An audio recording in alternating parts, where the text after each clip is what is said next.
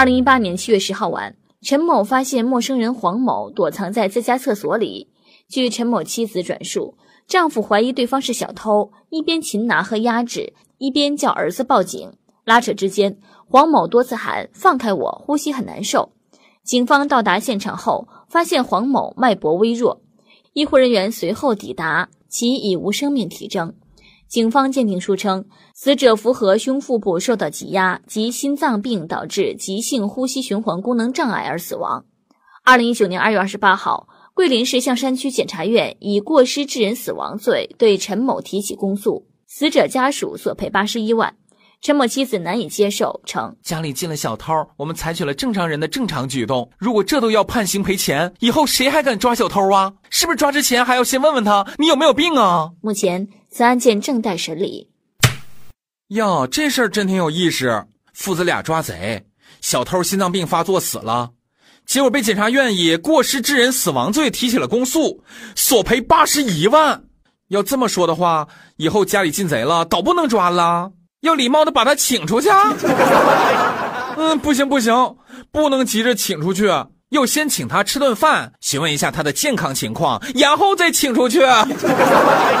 或者说，在抓之前先问一问。呃，你好，小偷。呃，我想请问你有病吗？嗯，没病的话，我可以报个警吗？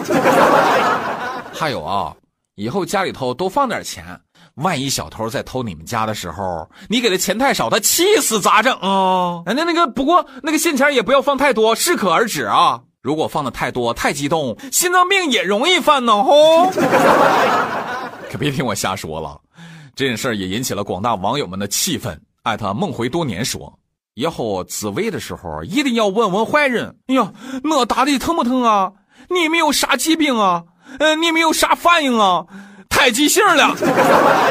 他的洋芋蛋蛋的好朋友说：“哎呀，以后家里进了贼，要好吃好喝好烟伺候着呀，不能喊，不能骂，更不能打呀。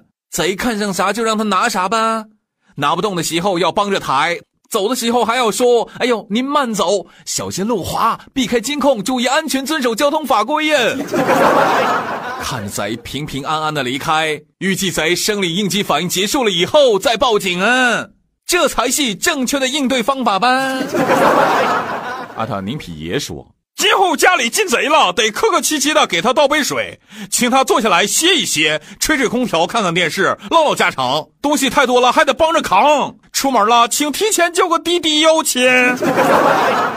阿的自由的月夜踏青说：“以后家里进小偷了，先要问一声先生好，需要点什么您随便拿啊，千万别客气，生气。